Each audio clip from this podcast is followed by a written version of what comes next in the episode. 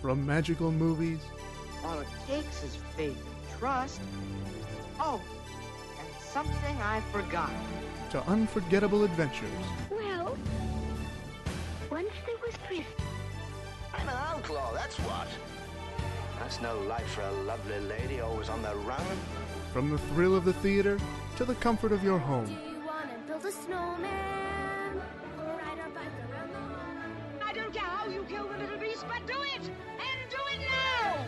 You can always count on something new from Disney.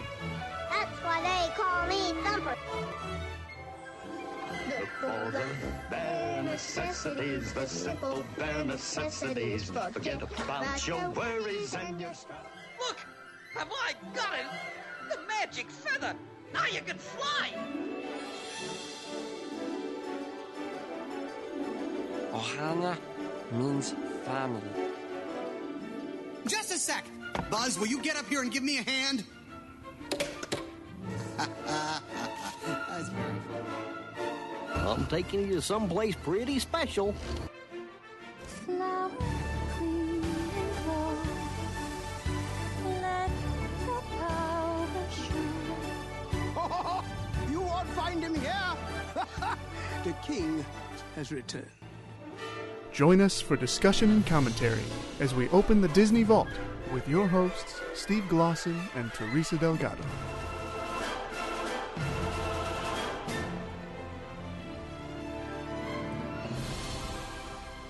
Hello and welcome to Disney Vault Talk. My name is Steve Glosson. Glad to be along with you on this episode number 73 of Disney Vault Talk, where we will be discussing the Disney Pixar film Finding Nemo. We're going under the sea, but not with a Little Mermaid.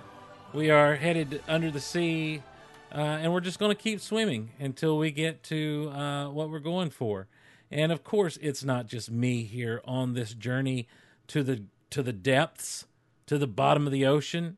Uh, I also have along with me, of course, the heart and soul of Disney Vault Talk, who's apparently going to get no musical intro because once again my computer is frozen up.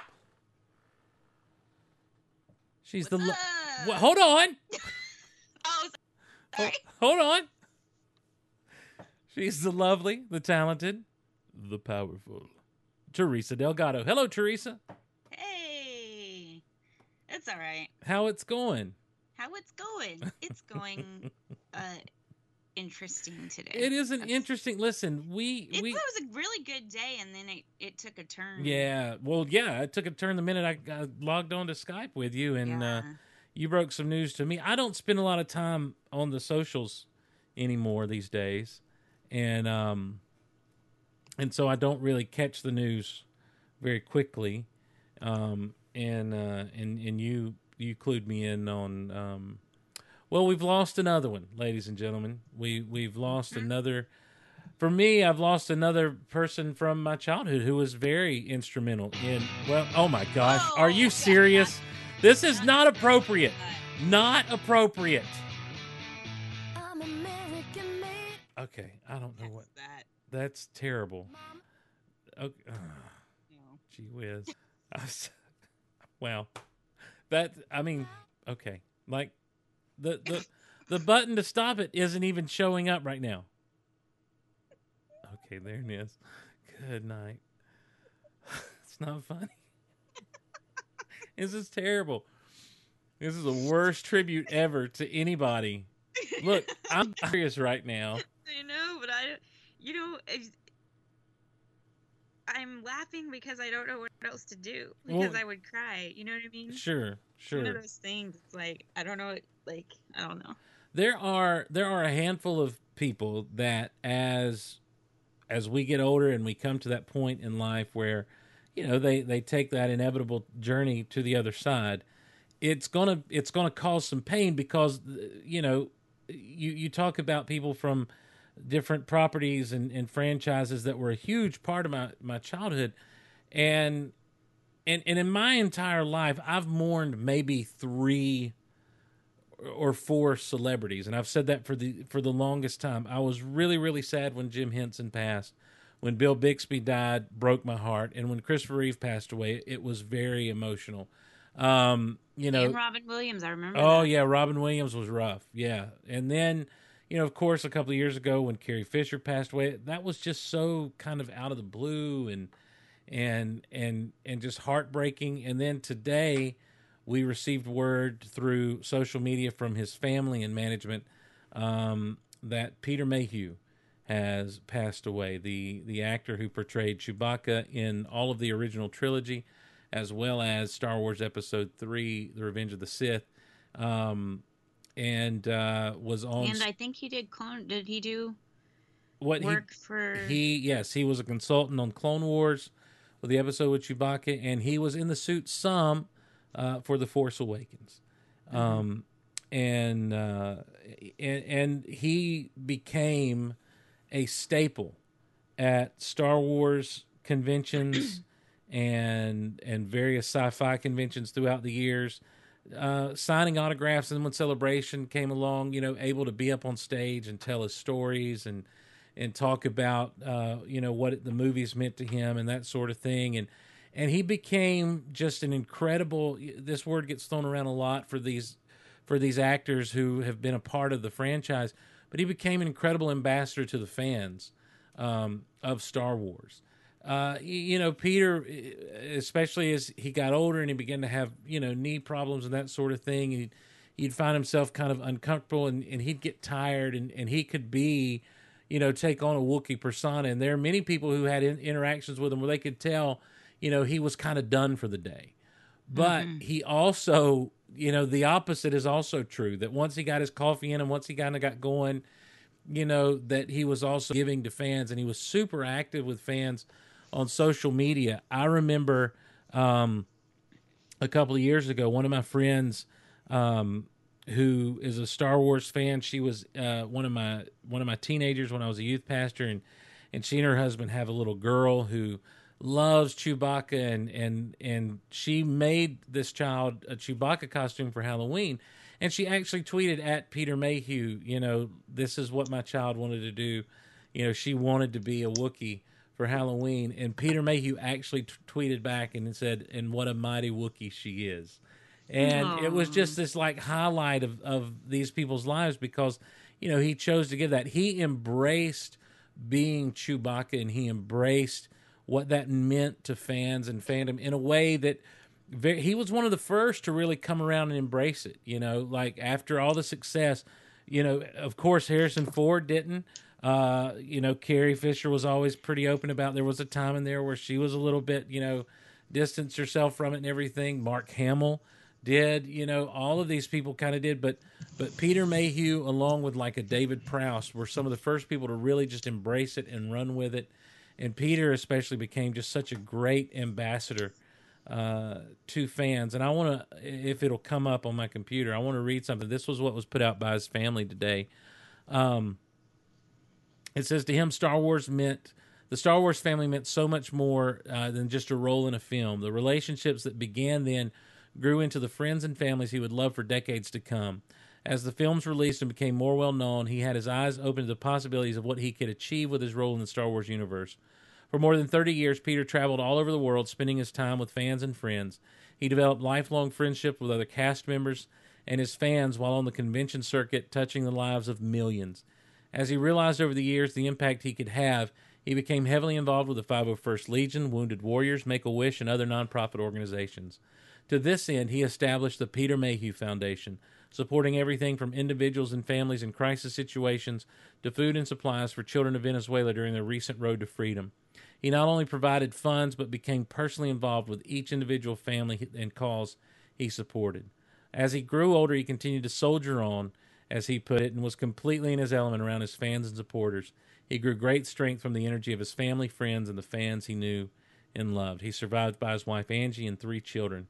His kindness, generosity, and care will live on in the Peter Mayhew Foundation, with Angie taking the helm as his voice. So, uh, Peter Mayhew passed away April 30th of 2019. He was 74 years old, and it's uh, it's it's kind of a sad day for fans everywhere. Lightsabers up. Yep.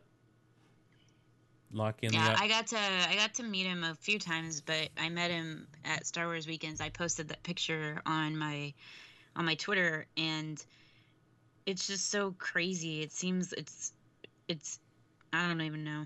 I'm like kind of at a lost words because I was expecting to see him again uh, tomorrow, Mhm. actually at Fan Expo in Dallas, Hmm. and um, yep. So that will be interesting. He was going to have a panel and everything that I was going to attend, and uh, don't know what's happening now. So yeah. be a little bit different, but I don't know if your if your Wookiee roar will work or not. well, let's let's find out, shall we? This is for him. Nope. Don't worry, it'll work in about three minutes That's right. when it's Exactly. past. Yeah, when we've moved on to something else. Yeah. Um. So yeah. So Peter Mayhew will be missed, greatly missed, um, by all of us. Like, you know, like I say, for, for me, it, it's part of childhood. You know, um, huge, huge part of childhood. I don't, I don't know. There, there is a, there has been a, a slight movement in fandom to kind of look at people like me who've been around for 40 some odd years, you know, with the Star Wars fandom and say, you know, hey, you guys are kind of old fuddy duddies. But, you know, when it comes to something like this, this is like, it was huge. Star Wars was huge, huge. I can't, I can never, I don't know that people realize just how big these things were in the lives of some of us who were, who were kids and waiting on these movies to come out and watching droids and Ewoks on Saturday mornings and, you know, just got super excited that there was an Ewok movie coming on TV and, you know, every little thing. And, and you just, and then as, and then as it began to come back around, like just seeing things like, I, I will, I will never forget the day I saw Heir to the Empire on a bookshelf, you know, in a bookstore, just thinking, oh my gosh, what is, what in the world, what is happening? And, and just how much this franchise meant to me growing up and as a child and Chewie being part of that, a huge part of that, you know. Chewie having always it was he was the perfect um well, he was the perfect friend, you know, and he was the perfect comic relief in different times and everything and and one of my favorite parts in Star Wars was always when uh Han would say, you know, well droids don't pull people's arms out of their sockets when they lose. Wookiees are known to do that. And and Chewie just sits back and kind of just runs his hands through his hair, you know, and puts his head puts his hands behind his head, like, yeah, that's right. Let me win, you know, let the Wookiee win. and um, and I remember the first time I did see Peter Mayhew live. I was at um, Celebration Three in Indiana, in Indianapolis, and um, and I'd never seen him in person. And when and and at the opening ceremonies, they were just kind of introducing the various people that would be in the autograph hall and the, and the celebrities and everything, and they were bringing most of them up on stage.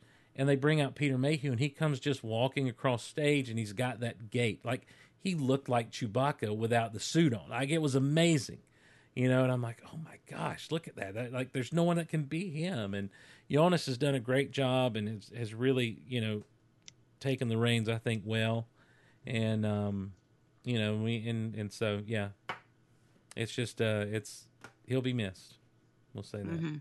he is missed Oh, alrighty then. So, I didn't get to talk to you about Endgame. I know you had your big thing on Monday, mm-hmm. but I just want to know, like, so anybody who's watching, if you haven't seen Endgame, we're not going to spoil it. I just want to know, like, your favorite, like, part, maybe, or a quote or something. oh wow um I think I my, have- I, I think my mine. favorite part is everybody's favorite part um the, so we might spoil a couple things. yeah Sorry. Well the Mjolnir part i think is my favorite part The meow meow part. yeah mm-hmm mm-hmm Okay. I mean, I, I I almost came out of my seat cheering when that happened. You know, there was there was a moment when they're in New York, and and and the cap fight happens. Mhm, yeah. Um, I just that, at that moment in time, I looked at my wife and I'm like, this is this is more than I ever dreamed it could be, you know, and and the whole thing I loved because of the structure of the film was so different from Infinity War. Mm-hmm. Infinity War was a war. It was, It was like boom, boom, boom. yeah, boom. it was just it was action beat after action beat after action beat, you know, and and it left you with this gut punch. And and then Endgame comes along and it starts off with the gut punch of Hawkeye's family and it just goes from there into this story that builds into this incredible an incredible sign. They they earned the right to tell a, such a comic booky science fictiony story after you know 10 11 years of marvel storytelling. They earned the right to come and do something this big and this out there because they did everything else so right. And and so this movie doesn't have the the constant like action beat action beat action beat. There's a lot of exposition. There's a lot of leeway into what actually happens. But man the minute the real action starts and i'm talking about those missiles hit the avengers compound from that point forward that last hour is just almost more than you can stand. But it all works so well and it was funny and it was heartbreaking and it was it was it was thrilling and it was exciting. It was ev- it was the perfect end to the marvel cinematic universe and i know there's more coming i get that but if this were the end you know, if they said, "All right, well, we're going to take a break from doing Marvel movies for a while," I'd be like, "Of course you are." you know, I I would expect you to. This is the this is the end of it. You know, and it was and it was perfect. I think. hmm Yeah, I so I think it was just so emotional, and I was in shock when I came out of it the first time. I was like, Infinity War was better, and then I talked through it to process it. It was Mhm. kind of like how I felt at the end of the Last Jedi, where I was like, huh. and then I processed it, and I was like, oh. And then I saw it the second time, and I was like, okay, this is way better than Infinity War, and I've seen it twice now. It's cool. Uh, but I think my favorite part is when Spider-Man and Tony Stark get back together Mm. and that whole little conversation that was Yeah. hilarious. Also, as much as I it bothers me and it does, it bothers me greatly. Uh Fat Thor. I just like I when it happened, I was like, "No!" We don't call him Fat Thor. We call him Lebowski Thor. And and and let me tell you, Erish and Adam Bray and myself were super excited when we finally do GoldCon. We're going to have a day kind of like Ahsoka Lives Day, where they all do the picture of Ahsoka on the steps, and it's going to be Lebowski Thor Day, and everyone's going to cosplay as Lebowski Thor, and we're going to get out and take a big picture of all the Lebowski Thors Oh my gosh. because it's finally a, a cosplay we can all do. All right, so the next thing I want to talk to you about briefly, by the way, is Penguins, Disneynature's Penguins. I saw it opening day. Oh my God, there's penguins, on, my body. on my body. I saw it opening day, and oh, it was so great to see Steve the Penguin and his journey. it was awesome. It does get a little um, little emotional in a couple of points, and you get a little scared, but it Mm. all turns out okay. It all turns out okay. Uh, there's a part where he gets beat up by a baby emperor penguin. What? Steve gets beat up? kind of. So, Steve is an Adelie penguin. He's trying to find the Adelie penguin roost. And he gets kind of lost because he gets separated from everybody. And he ends up where all the emperor penguins are. And the emperor penguins have gotten there earlier and they already had their babies. hmm And so there's a baby, which of course they're bigger than him because the Adelias are smaller. And he's trying to the the narration, he's like trying to ask for directions, and the baby penguin like smacks him with his with his Oh, wing. wow. It's really funny. And he was like, the narration's great because he's like, I'm getting beat up by a baby. I'm getting beat. Oh, so is it Steve actually doing the narration for himself? well, every now and then, like the guy, the guy goes into Steve's voice where he's like, "Oh, I'm getting beat up by a baby. I'm just asking for directions. Stop, stop." Who who's narrating it? Um, Ed Helms, I believe. Oh wow, okay. Yeah, it's pretty good. Rid-did-did-did-do. But it's it it was good. I enjoyed it. If it's still out around you, go see it. Uh, yeah, good stuff. That's good. All right. Well, we've got a couple of emails we want to get to, so let's uh let's do that. How about that? When you mail a letter, you can send it anywhere. On foot, by truck, by aeroplane, the postman gets it there. So write a letter to a friend, maybe she'll write you. No matter what, you always know the mail must go through. We need those letters. From General Lee, dear son, we're waiting for the Huns at the pass. It would mean a lot if you'd come and back us up. How can you read this? There's no pictures. Then I'll put that flea in a box, and then I'll put that box inside of another box, and then I'll mail that box to myself. And when it arrives, I'll smash it with a hammer. Hey, watch it! Whoa, Ooh. mail mail time. Not Mail Disney time. Watch. Yeah. All right, so I'm gonna read this first-ish one. Oh, good deal. Kind of long, so I'm gonna pick some stuff out of here. Okay. It says, "Hi, Steve and Teresa. I'm a 14-year-old girl from Norway. Wow! Welcome, Norway. Hooray! I just wanted to say that I love your podcast, Schwinnemer. Schwinnemer. Schwinnemer. and she said, I don't know how to spell it. That's classic. Schwinnemer. I wonder how Schwinnemer's doing. I want me too. Schwinnemer, let us hear from you. How you doing? Most other Disney podcasts are mostly focused on the parks, which I don't hate, but as someone who has never been to a Disney park but I want to, it is more interesting to listen to podcasts about the actual films. And I also love that you guys are adults who are still obsessed with Disney like me. Woot, woot, woot. Cool to see that there are fellow Disney fans out there. Even though I feel like Disney is more accepted in the US because of the parks, many people in Norway thinks it, think it's childish just for kids, but I don't. Uh, let's see. I know that I came here a little late. I just started to listen to a few different Disney podcasts, and now I'm obsessed. The first episode I saw of Disney Vault Talk was the top 10 Disney songs. Then I started listening from the start, and I am now at the Three Caballeros. Wow, pretty good. With three caballeros, three gay caballeros, they say we are birds of a feather. I ran out of air. I didn't. I did not breathe properly. I would love to see an underrated Disney animated movies episode in the future. That's a good idea. Yeah. Would also like to see episodes on the animated sequels. I know not all of them are good, but there are some hidden gems like Peter Pan 2, Cinderella 3, and Lion King 2. I- Here are my what? I think we've tried to talk about the sequels in the past when there are some. Um, yeah. So as you as you move along, you'll hear us talk about some of those. Uh, Lion King one and a half, I think, is greater than Lion King two. By the way. I yeah, yeah, yeah, I would agree. Here's my top 10 Disney classics at the moment. It changes a lot and it's so hard to pick. I love them all, but I tried to choose. So going from 10 to 1. Lady and the Tramp, Princess and the Frog, Moana, Aladdin, Pocahontas, The Emperor's New Groove, Beauty and the Beast, Hercules, Mulan, and Tangled. My favorite princesses are Rapunzel, Belle, and Mulan, and my favorite villain is Hades. To Infinity and Geek On, and I don't know how to say her name. It's G U R O, but I'm assuming it's Norwegian, so I don't know if that's Euro, Guro, Mm. I don't know. But hi, thank you for emailing us back in May of 2018. let's see what we've got here. Hold on now. How to pronounce. Nor okay, this is Norwegian how to pronounce.com. Oh gosh, there's Norwegian how to pronounce.com. Guru. Guru. Guru.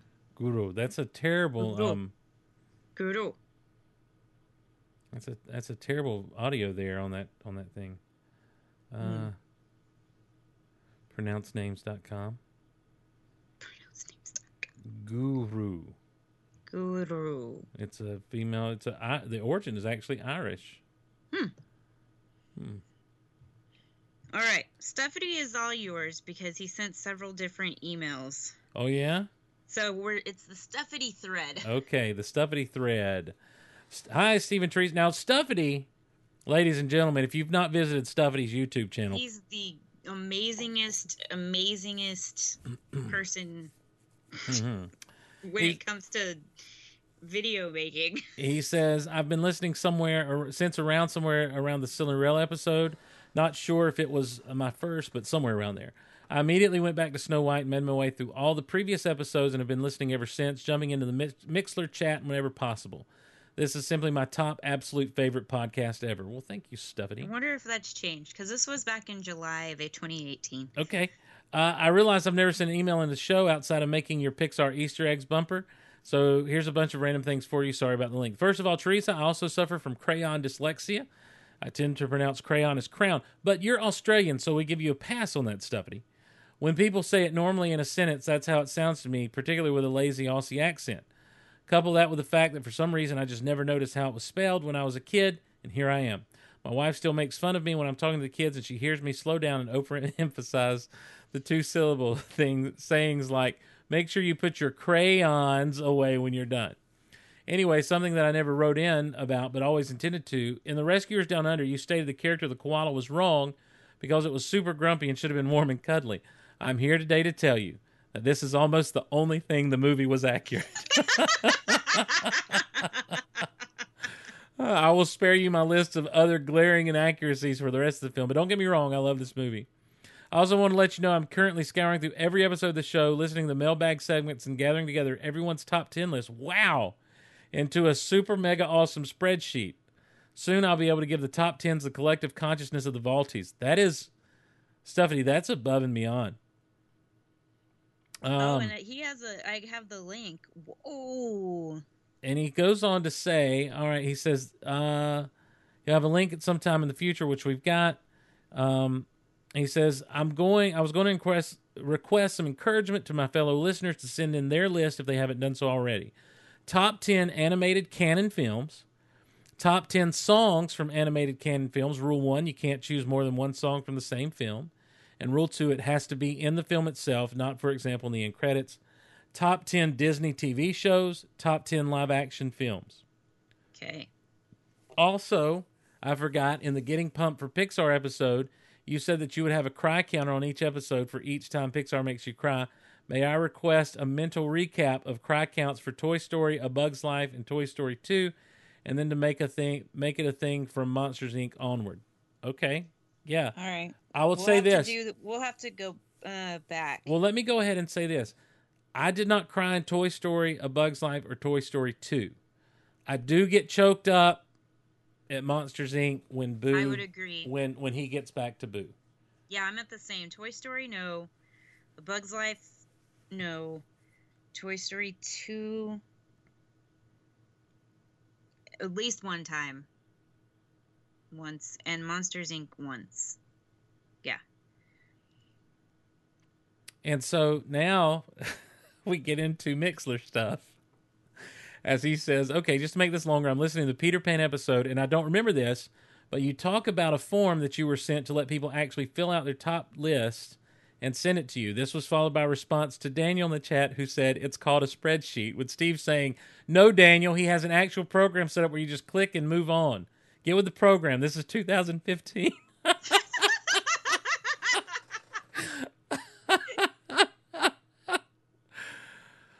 right. Then he says, okay, this is the final email in the thread. That was four months ago, but I've gotten one more for you after listening to the Monsters Inc. episode. After talking about having a cry counter, your discussion became whether Pixar made you cry, verklempt, or just emotional. I propose you call it the tearful ticker. It doesn't have to make you cry, but if you became verklempt for I'm getting verklempt, that's a that is a point on the tearful ticker and a point for Pixar. On the subject of bumpers, okay. I made that Easter eggs bumper. It was not Rob Dellinger. Don't take that away from me. Also, you totally played it on the previous episode. Anyway, that made me laugh. Also, the short films bumper that you were puzzled by was made by Jacob Roth. And he sped it up after Steve openly mocked him in front of the entire internet. Don't read that in an angry voice. I thought it was pretty funny. Finally, just because you guys have forgotten the outro that you came up with on Toy Story episode, it goes, I'm Steve, I'm Teresa, to infinity, and I say and beyond. But you know what I like? I like what um what Guru did in To Infinity and Geek On. We can do that. Yeah, like you say To Infinity and I say Geek On. Let's practice. Okay. I'm Steve And I'm Teresa to infinity. and Geek On. Yep. I works. like I'll it. ch- Yeah, I like it. I'll it. change the end. All right. I'd already because I read this. I changed. I put our ending on there. Mm-hmm. So all I have to do is type punch buttons. Okay, done. I like it. All right. Thank you, Stuffity, for all that. Stuffity also has provided for me on the Big Honkin' Show a spreadsheet that allows me to log my times on all the segments because I have to hit times to upload it so that it'll do right on the radio because it, it's a show that actually goes on the radio. Mm. And um and so he he made this spreadsheet that I plug in the times and automatically does all the time math for me that I need to and it has become an invaluable tool for me. Like Stuffity is the unofficial like he I don't know what I don't know what I'd call his role for the Golaverse. Producer? He is a producer of some sort, yeah. He's definitely a producer of some sort. All right, so the last email we have here, and then we're gonna be like super caught up. Uh, is Lucas? He said, "Hi, Steve and Teresa. I've been listening to your show since fall of 2017. He emailed us in 2019. Okay, this year, hooray! And I just reached Hunchback of Notre Dame. Ooh, that that hits a chord right now. Mm. And I thought I would finally send you an email. I didn't have that many Disney movies as a child. I watched Robin Hood, Lion King, Jungle Book 2, and Tarzan a lot, and my parents recorded The Hunchback of Notre Dame when it aired on TV once. That movie was a favorite of mine when I was a little kid, but now that I'm older, I watched it again for the first time in at least a decade, and it was an experience both nostalgic and disturbing. Okay. oh my god. Anyway, I still like the movie, but there's much there's so much there that I just can't get behind based on the episode. I think you'll agree. Anyway, I love Disney Vault Talk, and you guys have really reawakened my love for Disney. The majority of the movies I'm watching for the first time, and in the last year, I've watched all seven seasons of Once Upon a Time. Wow. I love that show. There's so much depressing content today, so happy endings are so refreshing and make me so happy. Thank you. Greetings from Sweden. Oh, Sweden. So bork, bork, he- bork. He emails us again and he says, Since my last email, I've rushed through the movies and the podcast really quickly. I'm about to watch Chicken Little now. Wow, there are some fantastic movies in there that I have never seen before. I mean, like top five movies, particularly Mulan, Emperor's New Groove, and Lilo and Stitch. When I've gone through all the movies, I will try to put together a top 10 list for you. It will not be easy, but these three will be definitely be on there. Thank you again for your amazing work on Disney Vault Talk. It's one of my favorite podcasts and by far the most magical. Thank you, Lucas. All right.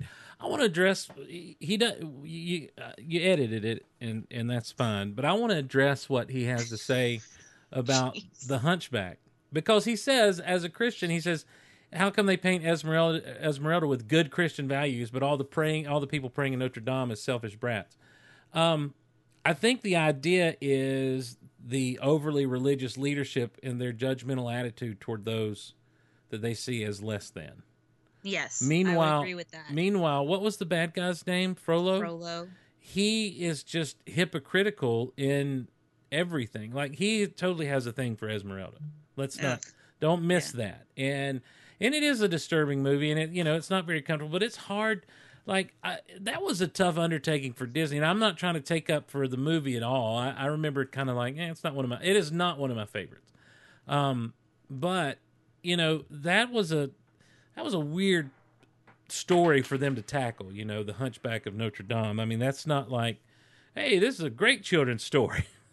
you know, this is great for kids. Kids love the Hunchback story. Um, so and they there was you know they had to tackle a lot of adult themes in there, but I think the idea was not to, um, to make all the people praying look like well they're just evil people. I think the idea, and and as a Christian, I think you can appreciate this because I too am a Christian.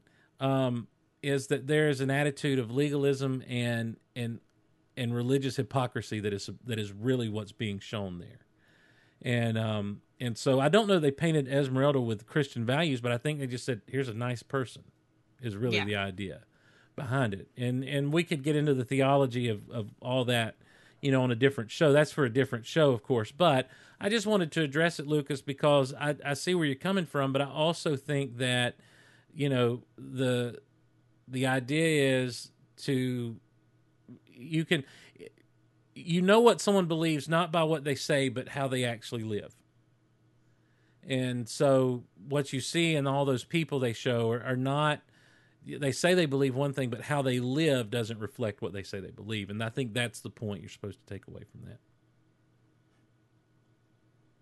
disney watch Hey, watch it, watch it, watch it! Watch yourself. Pause, who goes there? Watch it now. Watch it, watch it! Watch out for my butt! Disney Watch. So we've done an obituary and a Bible study on this episode. Big news, Disney Watch, Teresa. Disney Plus coming this fall. Yeah, and this is all we have in Disney Watch because there's a lot to kind of unpack here.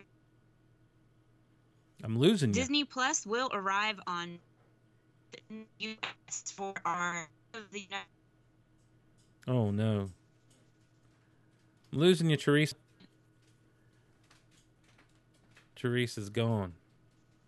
Hello? My internet's being weird. All right, you're back. I am, but my internet's been being goofy. Okay. Am I good? Yeah, you were saying there's just a lot to unpack. Yes. Okay, so Disney Plus launches in the US on November 12th, and we don't have any dates for any other country other than the United States. So I can't help you if you don't live in the US. Sorry. Hmm. Uh, the timing is pretty strategic because it's going to allow them to piggyback on the marketing for big films coming out. Frozen 2 hits theaters on the 22nd, and then you have episode 9 on December 20th. So it's kind of like right in line. It's right there. Hmm. I don't know if you can hear me. Yes, I can. Because I'm sorry. I got here's. I, no, I totally hear you. You you haven't you haven't you haven't broken up at all. You can't hear me right now. I got distracted, and now we've lost Teresa completely. Hmm. All right. So it, what what you have going on is, as she said, you got the piggybacking off of the Frozen two on November twenty second, and Star Wars Episode nine on December twentieth. And so right in there, all of this stuff kind of hitting at the same time is just a really big, especially when it comes to the uh, to the shareholders and that sort of thing. It is a great um, fourth quarter. Uh, not to, and I don't mean this as a football analogy, but it's a great fourth business quarter kind of last blitz to really drive home some profits and that sort of thing. Um, because you're talking about Frozen 2 is probably going to be huge, but also when you when when it comes right down to Star Wars, we know Star Wars is going to be huge. Uh, I, I can't see why it wouldn't. Well, I do know why it wouldn't be, but we won't litigate that here. Um, so and and then the model apparently from Netflix is that the last couple of months of the year is when they get their biggest viewership. Um, so I don't I don't know. You know, I know that this year they're releasing Stranger Things three in the summer, but you know, last year it was kind of in the fall, late fall, around Halloween, a little after Halloween kind of deal, and um, or uh, se- season two, I should say, and I think the same with season one was kind of later in the year, but it's um you know that it's starting of course in the states. Uh, i don't know if it's just yeah just in the us or if it's going to be north america but they're going to widen globally. Uh, they're going to have a rollout over the next two years which is um, you know honestly it, it's reminiscent of what the wwe network did. Uh, they started out and did that uh, Teresa, you back with us? Goofy Skype. Yeah, are you back with us? Yeah. Okay. We heard everything you said, and then you couldn't hear me. And so and so I've just kind of responded to that talking about how, you know, fourth quarter blitz for uh, as far as the fiscal year goes for for Disney with this, the model they're following is that Netflix model where they seem to have the biggest viewership at the end of the year.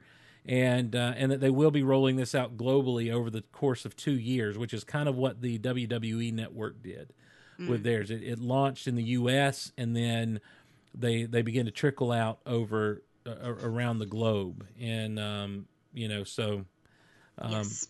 so there there we go seven dollars a month or you can do an annual subscription at seventy dollars for a year Dude, I'm just gonna buy it for. I just just take my seventy bucks now. I'm not canceling it. yeah it's it's interesting now they're saying that's just an initial fee it's a, it's an initial price i should say and we can expect that probably to go up Mm-hmm. I, I would say like if you go ahead and get on the year, of course that's going to sustain you for the year, but I would expect the actual price maybe to go up within six to nine months of the initial. I would launch. too, as they add more content, and then also they may bundle it as a Disney Plus plan w- along with Hulu and ESPN and Oh, things yeah. like that. Mm-hmm. So, or you might get a discount or something like that. Mm-hmm. And it's going to be on. Of course, it'll be streaming on computers and tablets and that sort of thing. Um, they they've talked about Roku and PlayStation Four on on the on on their networks, but they the presentation slides had like Chromecast and Apple TV and Amazon Fire, you know, but they haven't actually said, "Hey, this is." But I think it's safe to assume that the app will be available on those things. Yeah, I think so too. I don't, I, especially Apple TV. I don't think Disney can roll out something like this and it not be on Apple TV from day one. I don't think so either. They, they're going to have to. I've also heard that it is going to be on the Nintendo Switch Okay. as well, which All is right. kind of cool. And I do have one of those, so Mm. that will be awesome. Uh, so how will this affect Disney stuff that is on Netflix? So most Disney stuff will disappear as of late 2019. And let's see, since 2019, you know, Netflix has been the first place to watch Disney Mhm, movies when they mhm. become digital. Um, the top two movies of 2017 were Disney films, uh, and the top three for 2016 and 2018 for Netflix were Disney films. But those are going to be going away. So that means Captain Marvel will be the first movie Disney releases, Disney theatrical release that will be not on Netflix. It will be on Disney Plus. And Mary Poppins Returns will be the final film that will make its way to Netflix.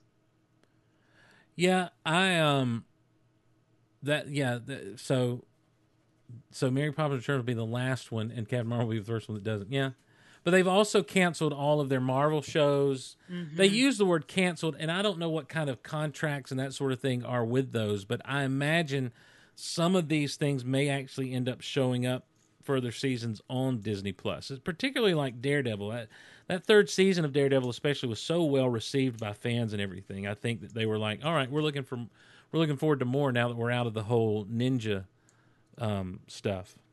Right. So it may push to it may push to Disney Plus, but they did say in this article I got from CNET that their original deal could restrict them until 2020. So, you know, that's not too bad. And then let's see, let's see, let's see. Okay, so day one content. All right. All right, so is this is what's going to be available on day 1. The launch happens and this is what will be there. Yes, Okay. and um, there's going to be I we can't possibly talk about everything, so we're going to kind of shorten it up, hit the big things. Captain Marvel, Iron Man, Iron Man 3, Thor the Dark World.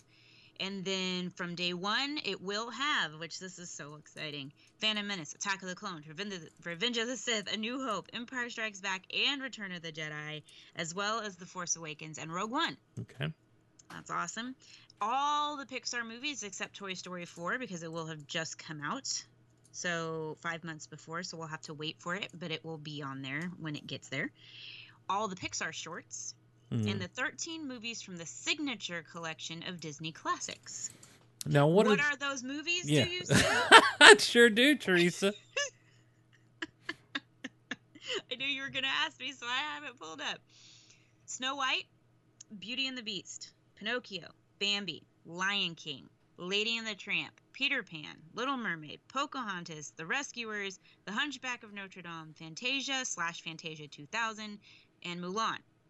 There is one other that's considered in the signature collection, but it will not be released on Disney Plus ever. Song of the South. Oh. So they've already said it will not be on there. And they also may be editing like Dumbo that has that crow sequence. Yeah. Uh, and some things like that. Um, Eh. But, you know, okay. All right. So, and that's day one, just films. Okay. That's not talking TV shows or anything like that. So, let me see if I can get there. Okay, television highlights that are available at launch. Boy Meets World. Excited about that one. The original DuckTales and the new DuckTales. Goof Troop. Kim Possible. Uh, Malcolm in the Middle. The Guardians of the Galaxy animated series. Ultimate Spider Man. Mickey and the Mm. Roadster Racers. Mickey Mouse Clubhouse. Star Wars Rebels uh, One Strange Rock, which is actually in National Geographic, because National Geographic is a part of all of this. So, One Strange Rock, which is really good. All of s- the episodes of The Simpsons. Wow, The Simpsons. Yes, because of 20th Century Fox. Oh. So they have that. Uh, the Dog Whisperer with Cesar Millan. Uh, so there's a bunch of stuff there.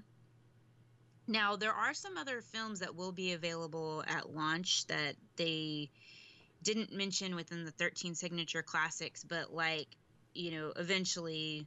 And it says at launch, but I'm kind of confused. But like the Parent Trap, the original Parent Trap, uh, Princess Diaries, uh, the Three Caballeros is on this list as well. So this list is from CNET and they keep updating it. So Mm-hmm. I just like there's a lot of stuff here. Let's just put it this way: all of the big ones are going to be on there. Right. Frozen, probably Honey I Shrunk the Kids, High School Musical, Mary Poppins, the original one, the Pirates movies, uh, all of that stuff. Now there will be original content as well that comes.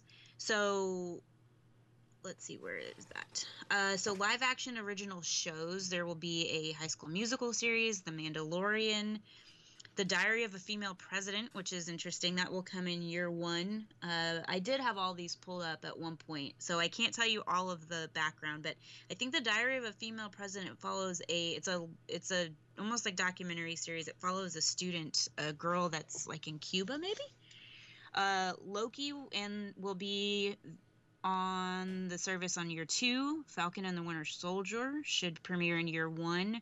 Year two is when we'll get the Cassian Andor series and the WandaVision series. Mm-hmm. Now, this one I'm really excited about that comes at launch. It's called Forky Asks a Question. Forky ask a question. Asks a question. Forky is the new character from Toy Story 4. Oh, okay. And he's going to ask some questions like what is love? What is time? What is cheese? Like it's going to be shorts. Little shorts.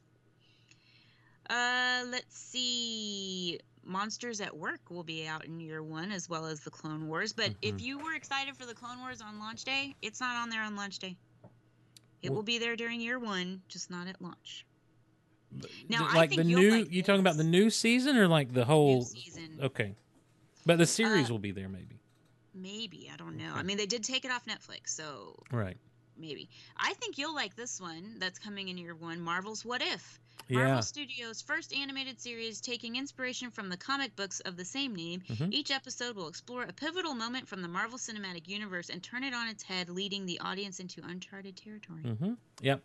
That What If is a. My cousin loved What If back when we were collecting comics together and reading comics, and What If has some great stories in there. And if they're able to actually have full access to, you know, the whole Marvel category of characters, which they do, I think, because of the animated stuff. Um, I think the animated it, it, it's just going to be a really cool kind of concept because there's some great stories that can be told that don't really affect the Marvel universe, don't really affect anything except just like, look, what if this happened? You know, what if what if Venom actually did take what if Spider-Man never got rid of Venom? You know, what if um what if Doctor Doom kept the Beyonders power after Secret Wars? What if the Fantastic Four all had different powers? Those kinds of stories were told in the pages of What If, and sometimes they were tragic, sometimes they were funny, sometimes they were very thought provoking. It was always an interesting thing. Hmm. And then there's some documentaries. I'm excited for whatever they haven't titled it yet, but a Walt Disney Imagineering documentary. I'm excited for The World According to Jeff Goldblum. Ooh. The making of Frozen 2, the making of Animal Kingdom, the park, uh, iconic art of movies. The ink. There's a show called Ink and Paint that will be out in year two. That's looking at the ink and paint process of film. So that's going to be really neat. And then an original film I'm excited for is Lady and the Tramp, which will be Mm. available at launch. This is live action Lady and the Tramp. Oh wow. So there's a lot. There's Live gonna be a action like here. live action or live There's action like no reason to watch anything else anymore. live action Lady and Tramp like live action or live action or live action like Lion King live action. Did I lose you, Teresa, again? I think we lost Teresa again. We saw Teresa. Teresa. Teresa.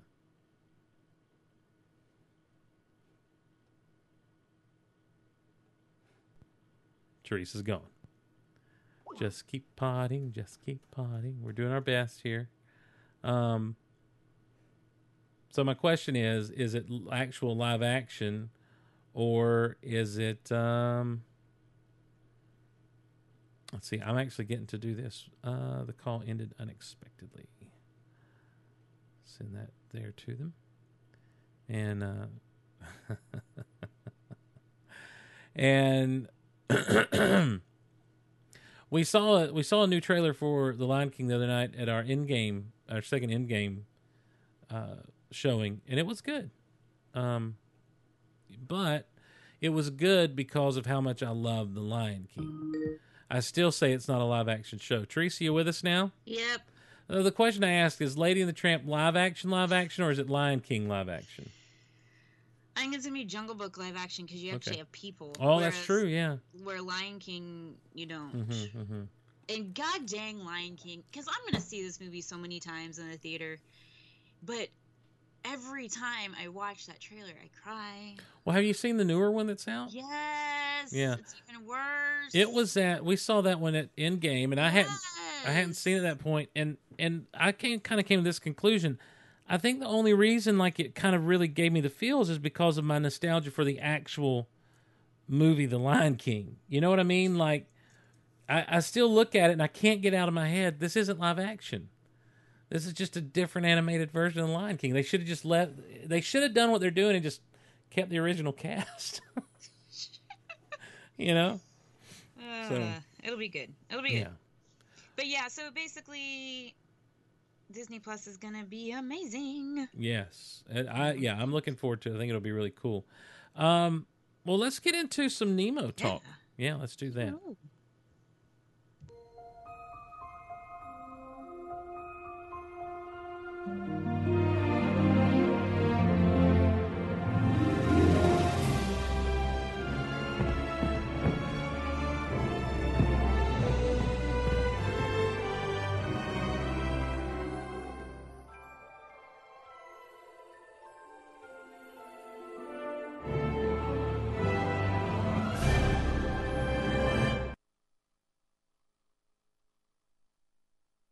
There's a trailer coming.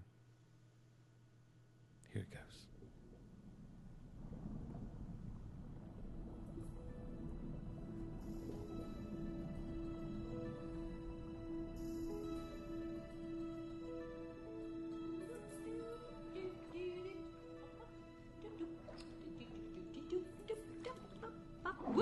All right, Dory.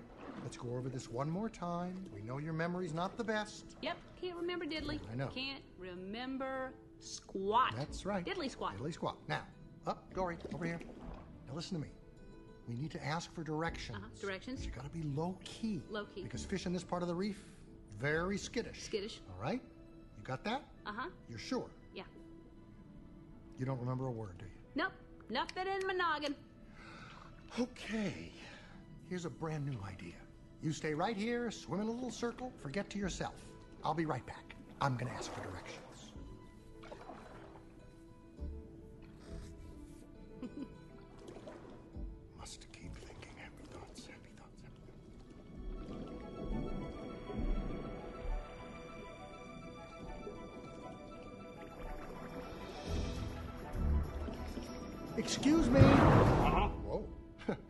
My friend and I need to get to the East Australian Current. Ah, sure, the EAC. It's in that direction. What you want to do is follow. Here's another one. Here's one. Boom. Ah, that's so much fun. Boom. They just move. Oh. Oh. I'm sorry. Did you want to turn? Could a bigger fish swallow me? I will voluntarily go on a hook. Whoa. hey, hey. Was it something I said? And that was how we were introduced to Finding Nemo. First of all, with that trailer, that little scene there from from the show. It's uh, Finding Nemo on this episode of Disney Vault Talk. And here's Teresa with some history. No. Nope, short films. We're going to talk about the short film that came before it, right? Yep. Short films. Short films. Short films. Short films. Short films. Short films. Short films. Short films. Back to Stephen Teresa with some information on short films. Thank you, Roth in Wyoming, for that amazing bumper. After reading stuff at Easy Mail, this is really funny. This is the original one. Short films. Short films. Short films. Short films. Short films. Short films. Short films. Short films. Short films. Short films. Short films. Short films. Short films. Uh, short films. Short films. Short films.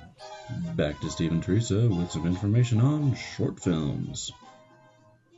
I don't think my problem was with the structure of that particular bumper. I think it was the fact that it's 30 seconds long. Well, Cam said he's in there. Well, okay, then we're gonna we're gonna start playing 30 second because I'm looking, the and the the the mail talk bumper is 38 seconds long. So what? Who am I? Who am I to complain about anything? All right, so the short film with Finding Nemo was Knick Knack. Do you remember Knick Knack? I don't at all, and I and I and I'm sorry to say I haven't watched Knick Knack. So Knick Knack came out in 1989 originally. This is the one where it's the snowman that's inside of the snow globe and he wants to get out because everybody else, like all the other desk toys and stuff, are having like a summer themed party. All the other souvenirs, but he like can't get out of his dome and he's trying to like flip it over and figure out how he can get out of it. It's pretty funny. It's pretty good. Uh, so he wants to get out, and the glass dome that surrounds him keeps him from doing that. And basically, that's the whole thing. And so it was inspired by Tom and Jerry and Looney Tunes. And John Lasseter collected snow globes and souvenirs from distant places. So a lot of those made their way into it and kind of inspired this whole thing. And then the singer, Bobby McFerrin, improvised the a cappella vocal jazz soundtrack to the film while watching a rough cut, and it was eventually left in there and unchanged. And he did the score for free out of a belief that the film was just cool to be involved with. And then Gary Rydstrom from Lucasfilm did all the sound effects. Oh wow. Pretty good. But hmm. it's funny. It's a cute one. Little snowman inside his snow globe, and he wants to just be friends with everybody else. All right, so now here's Teresa with some history. Yes. I'm sure you know everything there is to know about the castle. Oh, well, actually, I, uh, yes, I do. As you can see, the pseudo facade was stripped away to reveal a minimalist Rococo design. Note the unusual inverted vaulted Rococo oh, design. Rococo design. Rococo design. All right, so Finding Nemo was originally released on May 30th of 2003. The film actually won the Academy Award for Best Animated Feature, and it was nominated in three more categories, including Best Original Screenplay. Hmm. It became the highest grossing animated film at the time and was the si- second highest grossing film of 2003, earning a total of 870 S blah blah. Steve, it's been a while. Yeah.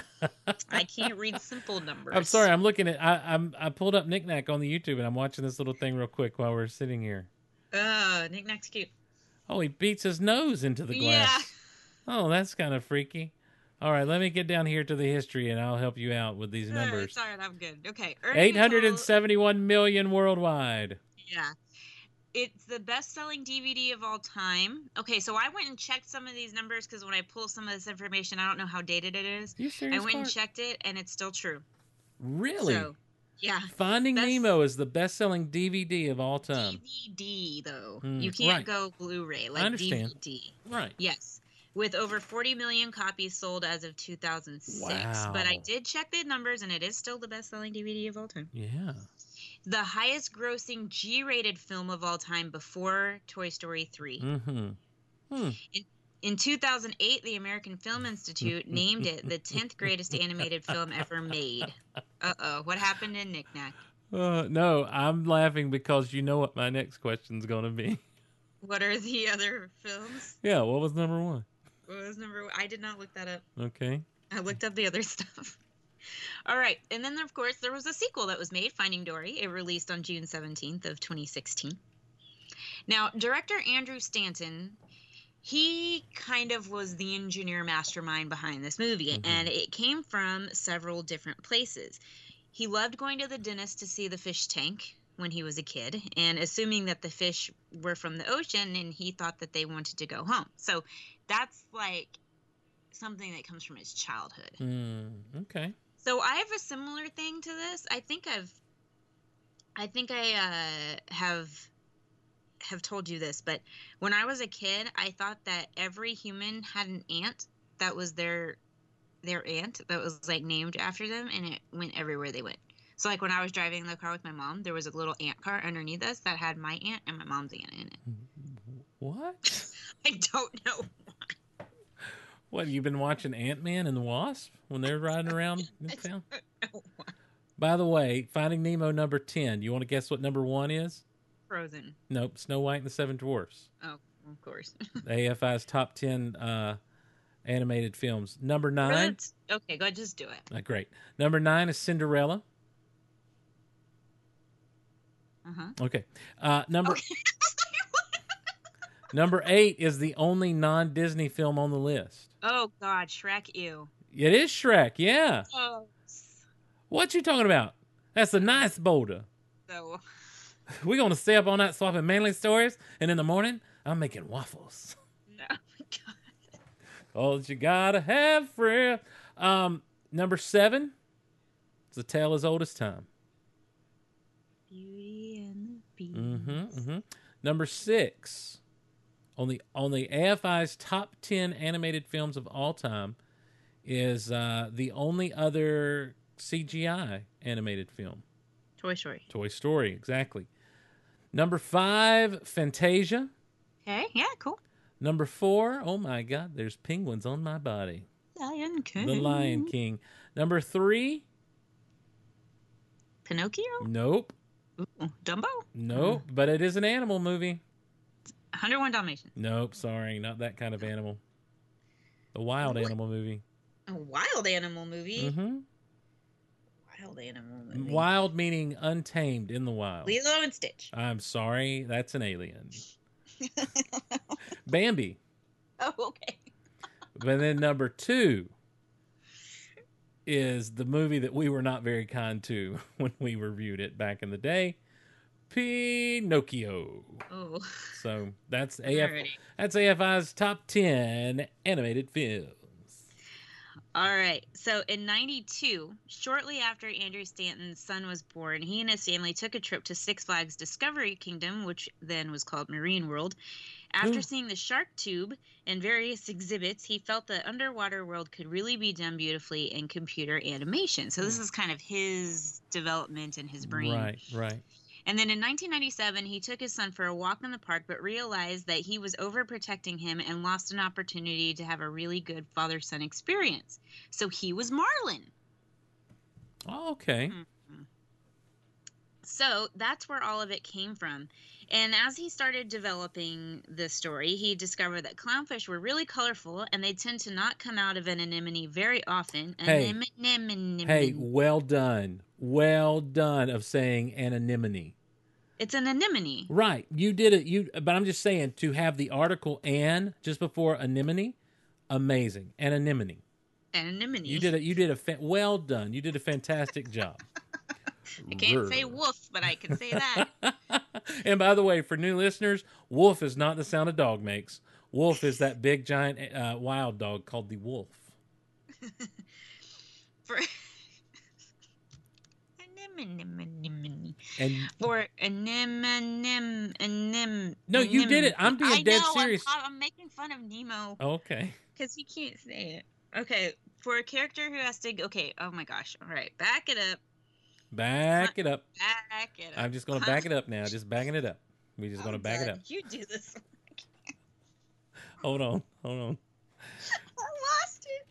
I, I can't do it. I need to hold on. Here we go. This is the back it up clip from Ant Man, ladies and gentlemen. Scotty needs us, you know what I'm saying? Ain't nothing gonna stop us. Back it up. Back it up slow. Yeah. Yeah, just back it up. Yeah, and back it up. Okay? All you gonna do is just, we, we, we, we just back it up, okay? That's it. Back it up. That's right. Back it up. Yep, just back it up. Yeah, no, no, no, just, back- just back it up. All right. So he discovered that clownfish are colorful. Mm-hmm. They don't tend to come out of an anemone very often. Mm-hmm. And so, for a character who has to go on a dangerous journey, a clownfish was kind of perfect for that. And all this is happening in '97. Yeah. Wow. So, pre production of the film began in early 97. He began writing the screenplay during the post production of A Bug's Life, and as a result, Finding Nemo actually started production with a complete screenplay, which is like basically unheard of. Mm-hmm. So, the animators were required to take crash courses in fish biology, oceanography, and they visited aquariums. They went diving in Hawaii. Oh, I'm so sorry, poor animators. Yeah. What a what a harsh way to have to study things. I know. And they received in house lectures from an ichthyologist. Now, an ichthyologist that is someone who studies icky things, correct? It's a person who studies fish. Oh, okay. I think ichthy is fish in Mm. Latin. Ich, ichtha, ich, I C T H, I think. Mm-hmm. So, Pixar's animator for Dory, Gini Cruz Santos, integrated the fish movement and human movement and facial expression to make them look and feel more real. So, he sort of blended the fish movement with Right. human facial expressions, which is very obvious. And then Stanton, originally in the original form of the movie, planned to use flashbacks to reveal how Coral died. But then he realized by the end of the film there would be nothing really to reveal. So, in order to start the movie, they just put it at the beginning instead. Of course. Also, he knew she had to die because, well, she's an animal's mother Right. Animals' moms die in Disney films. in Disney films. All right. So, the character of Gill was originally different as well. In a scene that was deleted, he told you, ugh, golly. This is why we have to podcast more often because this is my mouth is not doing the working. My mouth is not working right. It is not doing the working. Okay, hey, so Teresa, it's Bobby the Blue Whale here. My mouth don't really work right either. oh my god, stop. It's actually not my mouth so much, but my tongue. Everybody listen to the Big Honky Show. Bye. Bye. See you later. See you later. All right. So Gill tells Nemo that he's from a place called Bad Luck Bay and that he has brothers and sisters in order to impress the young clownfish. Only later to find out, Nemo finds out that he was lying by listening to a patient that was reading a children's book that shares the exact same story. Hmm. So he originally was going to be a liar. Hmm. All right, so during its theatrical run, Finding Nemo grossed, I got this, $339.7 million in North America. Well done. And $559.4 million in other countries for a worldwide total of $940.3 million. Now, what Teresa did is she put a point and rounded. She did not actually read the entire totals to you guys. 339,007, 339. Mm, just go, move on. It's the ninth gross. I believe it's the ninth highest grossing animated film. It is, and I double checked it on Box Office Moho, as Sarah would call it, and it is. It's number nine. Frozen is number one. It is the second highest grossing film of 2003 because Lord of the Rings: The Return of the King was number one. Mm-hmm. Worldwide, it was the highest grossing Pixar film until 2010 when Toy Story 3 said, Watch me. Right. and then the film sold an estimated 56,337,500 tickets in the US in its initial Wow. theatrical run. It's a lot. Mhm. The 3D release of the film earned another 41.1 million in North America and 31 million internationally for a combined total of 72.1 million, which brings its cumulative worldwide total to whatever that number is. That's the same as the other number because I didn't do Nine this hundred right. forty point three million dollars. Yeah, which is anyway. Yeah. Yeah. So it's a lot. All right. So Finding Nemo has inspired numerous attractions at Disney parks around the world, which is pretty cool. So mm-hmm. Turtle Talk with Crush opened at Epcot in 2004. If you've never been to Turtle Talk with Crush, it's a screen show and you sit like in this little auditorium and there I swear there are people that are these characters and they can see you because they comment on stuff and the crush and talks and there's all the stuff and Dory and just they they talk to you and they have conversations. It's pretty fun. And so it was at Epcot in 2004, and then it opened at California Adventure and Disneyland in 2005, and then in Hong Kong, Disneyland in 2008, and then Tokyo in 2009. Finding Nemo submarine voyage. This actually used to be Twenty Thousand Leagues Under the Sea. Yes, and it turned into the Finding Nemo submarine voyage. It opened in 2007 in Disneyland Park. I've been on it. Hmm. It's extremely claustrophobic, but it's pretty cute. Mm-hmm. The Seas with Nemo and Friends opened at Epcot in 2007. This is a little like ride that you can sit in Mm-hmm. and it like you like you're in a shell kind of and you Mhm, like kind of mhm. go through the ride. Okay. Uh, and then Finding Nemo the musical at Animal Kingdom opened in 2007, and then there's a Crush coaster at Walt Disney Studios Park at Disneyland Paris. Mm.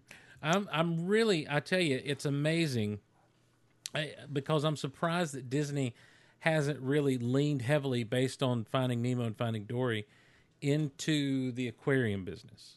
Well, they do. They have a giant, one of the largest aquariums in the world at Epcot. Oh, really? I didn't know that. Yes. It's actually the same pavilion where Turtle Talk with Crush is and the Coral Reef restaurant, which the restaurant has uh, windows that go into the the reef. Mm-hmm. And so you can see fish swimming by while you're eating, Oh, which kind of morbid because the menu is fish. that's. Uh, and then also in there is where uh, the Seas with Nemo and Friends is. So it's all of that stuff all together. And then there's like a little statue sculpture fountain outside with the seagulls, and they go, boing, boing, boing, boing. I I didn't know that. I've never really been to Epcot. I I walked briskly through it at the uh, at the 5K I did that time, but I've never really gone to Epcot to hang out. I didn't know yeah, they they've had got big- dolphins, they've got sea turtles, they've got all kinds of stuff. Oh, yeah, wow. it's and it's really, really huge. Well, I did not know that, and now I feel stupid. But also because I say that because anytime I go to an aquarium, such as the Georgia Aquarium or They any other always have an exhibit that's Nemo. they always have an exhibit that has. Well, I mean, they just have their natural exhibits with the clownfish and the and the anemones and that sort of thing. No, but they put Dories in there. Well, I mean, yeah, because they it's all natural for them to live in that habitat, Teresa. They've got the fish in their habitats.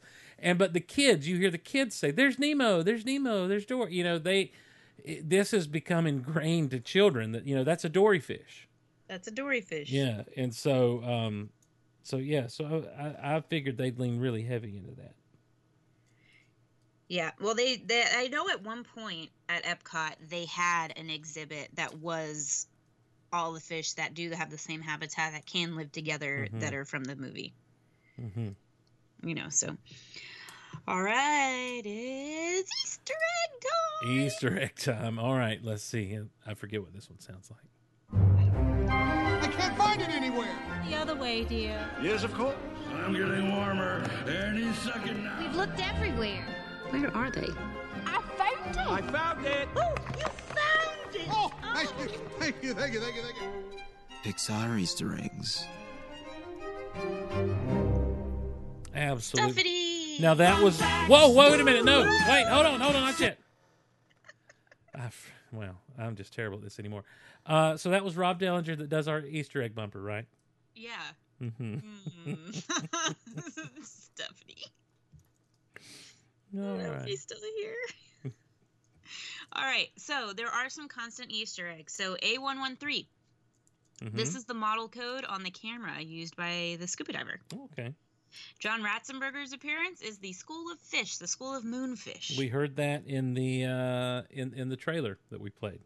yeah, is he bothering you? All right, Pizza Planet is referenced when Gill is explaining his plan to escape from the dentist office. A Pizza Planet truck drives by. Mm-hmm. Uh, you see Toy Story. Nemo is frantically looking for a way to escape the fish tank in the dentist office, and you see a Buzz Lightyear action figure lying next to the toy box. To infinity and beyond. For Monsters Inc., the fish mobile found in the dentist office is the same one featured in Boo's room. Oh. Mike can be seen swimming in scuba gear during the end credits. Yep. Yep. And Boo's teddy bear can be spotted in the toy chest at the dentist Oh, office. Now, did you know there was an Incredibles Easter egg in this movie? I did not. This thing cut out again. Oh, I did not realize there was Oh. an incredible Easter egg. Okay. So there's a young boy in the dentist office, and he's reading a Mr. Incredible comic book. Oh, cool. And then for cars, you can see Luigi. He drives across the street. Oh, nice. Yeah. So there are some good ones in there. Great. Fun Now Easter it's eggs. time. All right, now it's time. Fun facts. Woo!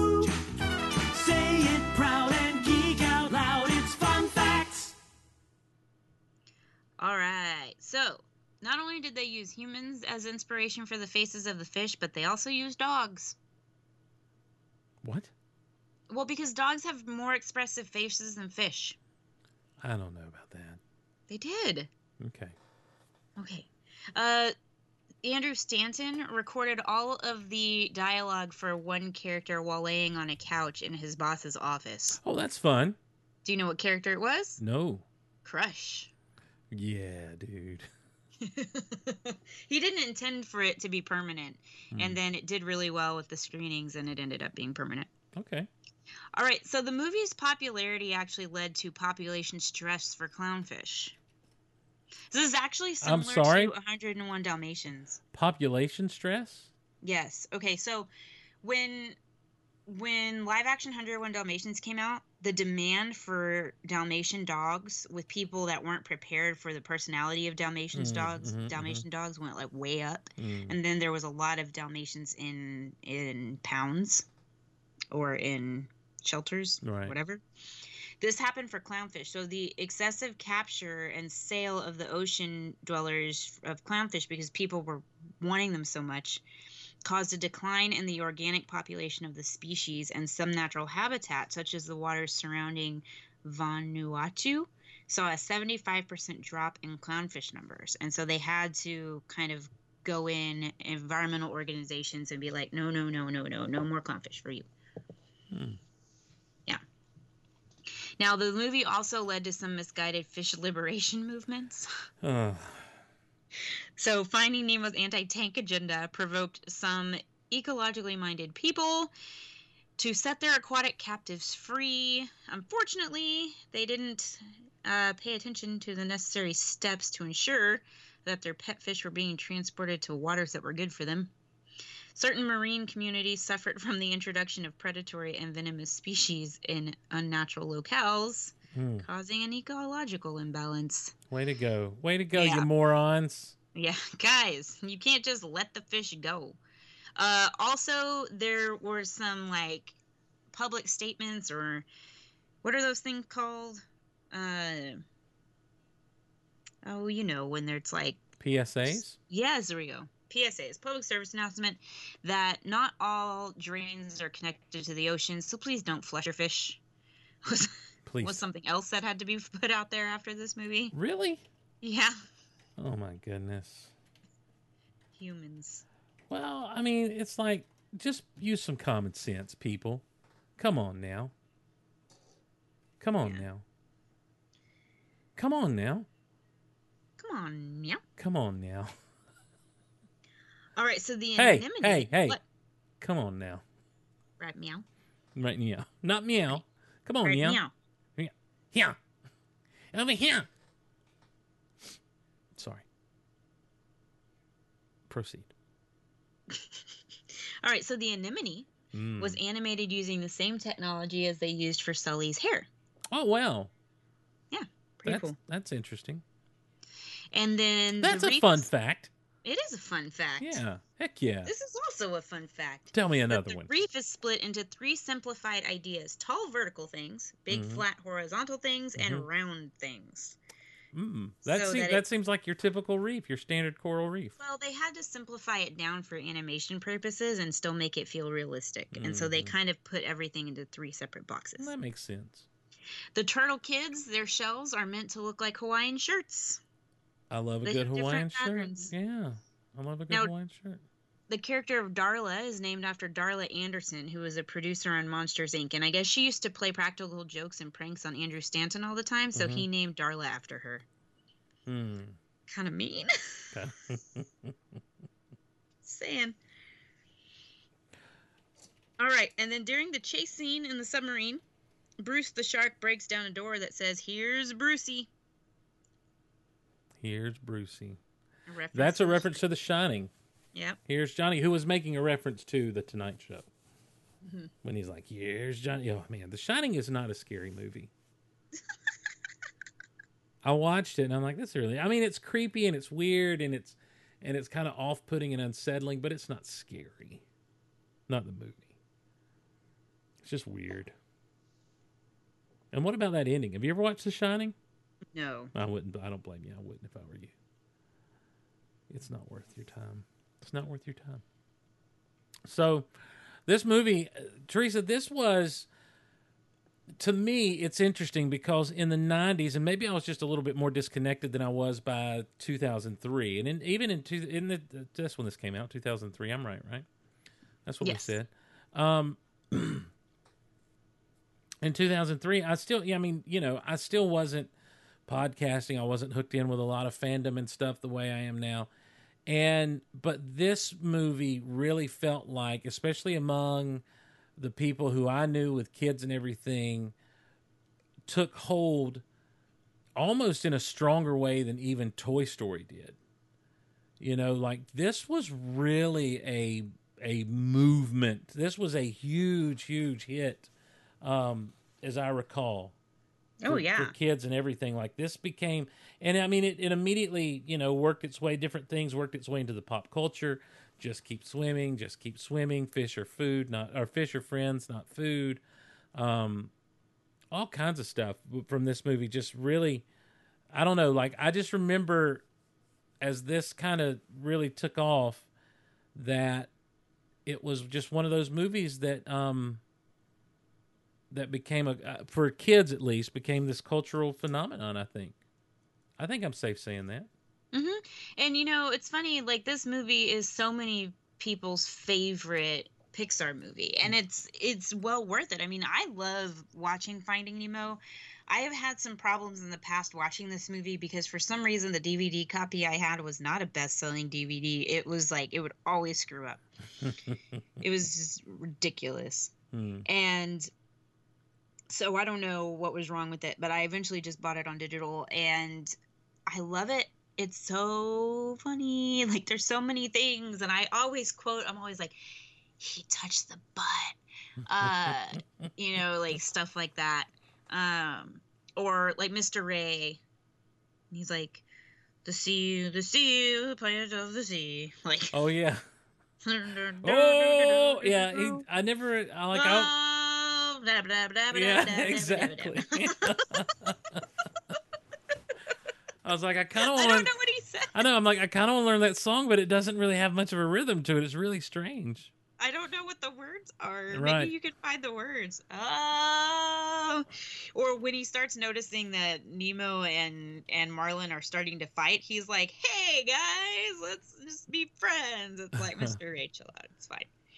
Uh, and then uh, there's just so many good things, you know. And they're like, "Hi, Bruce."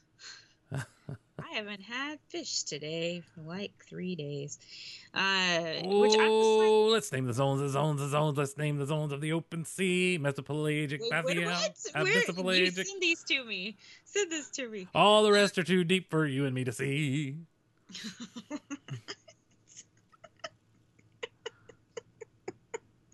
Just the girls this time. Seaweed is cool and seaweed is fun. It makes food with the rays of the sun. The species. Let's name the species that live in the sea. There's Porifera, Colentera, Hydrozoa. Skip, this is the one I remember. Scyphozoa, Anthozoa, Anthozoa Tinsophora, Bezer. I can't do it. Oh my god. Well, did you send it to me? Not yet. Calm down. Hey, I patience. No. Patience. All right. P. Sherman, 32 Wallaby Way, Sydney. I remembered it. I remembered it. Escape. That's another one that was a big. Escape. Yeah, that's another one that was a big line from the from the movie. You will be my squishy, and you will be mine. Now, let me ask you this. Um, it, it's Finding Nemo, and, and because Nemo's name is in the title, you know, everyone assume like all the kids are like Nemo, Nemo this, Nemo that.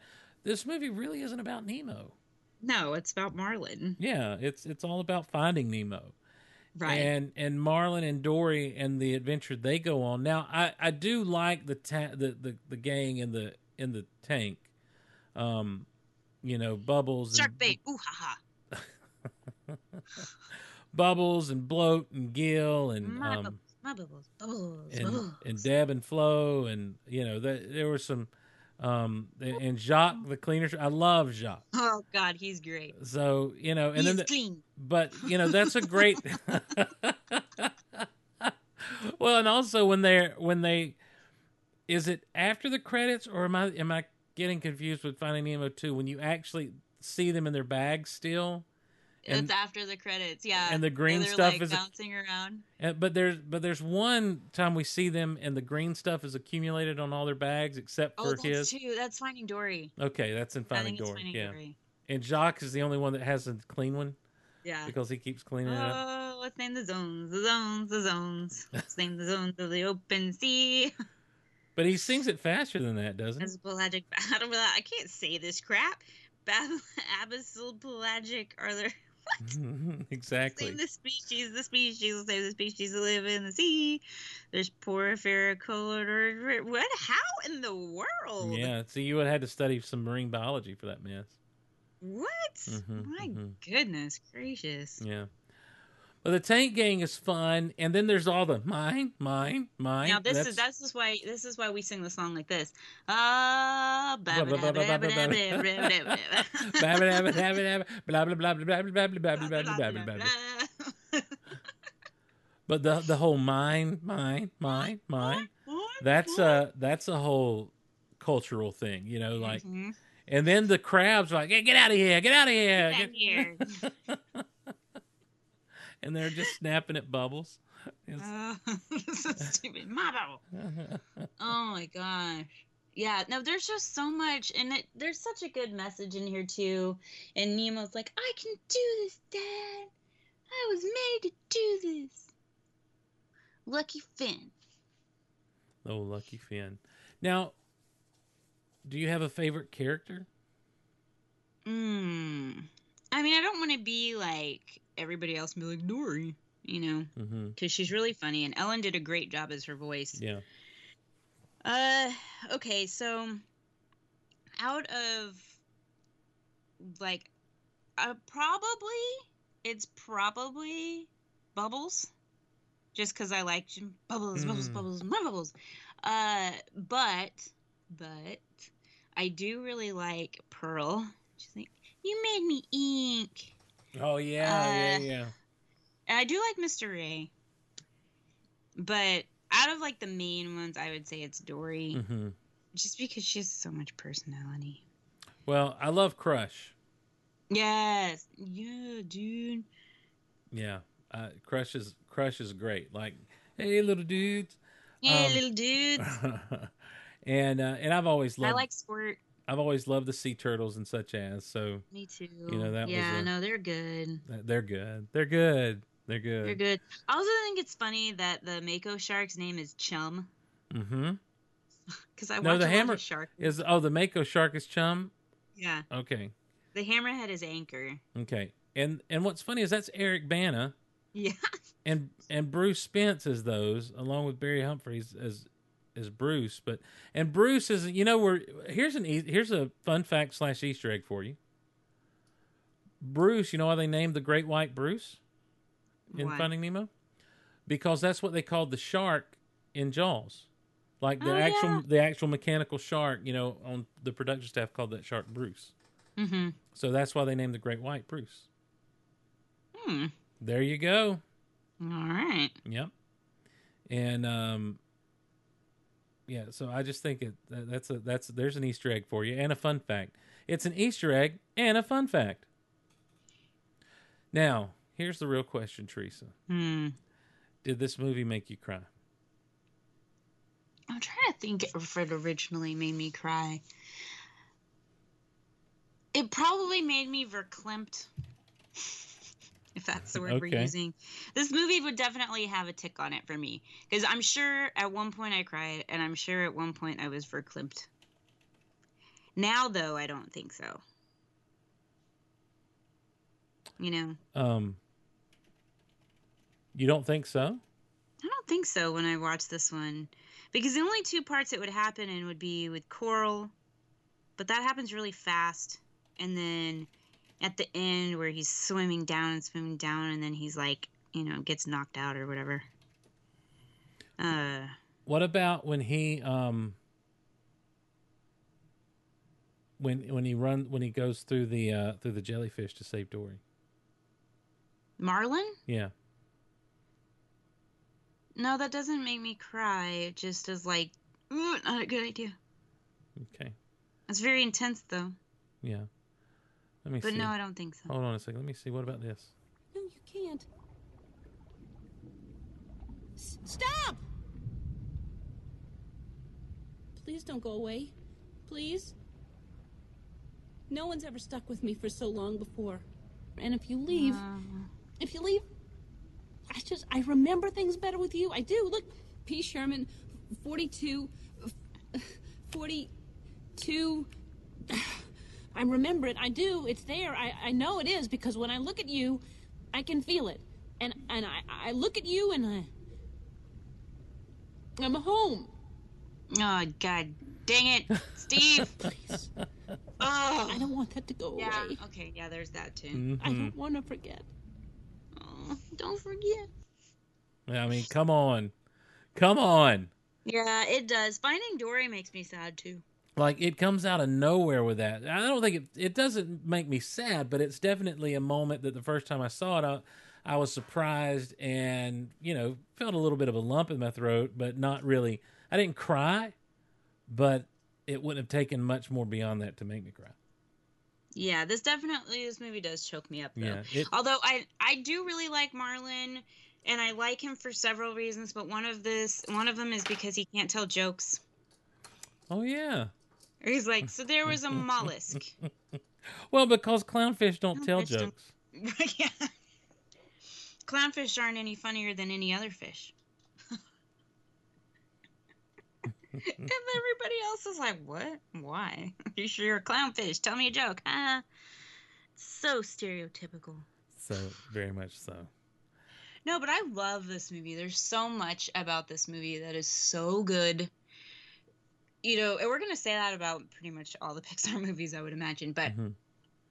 Finding Nemo does stand out as one that I can watch over and over and it doesn't kill me. Like Toy Story 3, nope. Yeah, we're not even going to watch that one for this show. We are. Uh, We have to. No. Yeah, we do. We have to. Oh my god.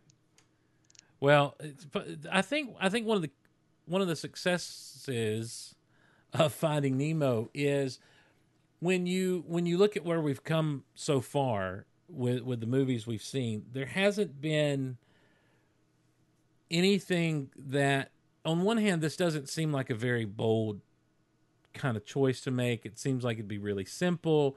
You know, it's very blue backgrounds and everything. It it would seem to me like it it wouldn't be a big deal to do this, but the the shades of blue in the water from you know with with everything they go through, but also just the the absolute colors and everything. It's a really like there's no wonder the kids loved it because it's a really pretty movie to watch.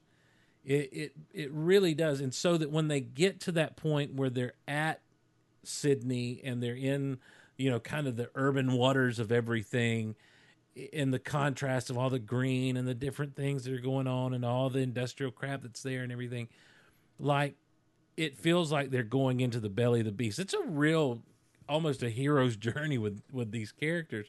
But also like i say it just it is it's engaging to watch because of the way the colors pop off the screen and the way these different you know we've not spent time with a lot of fish before.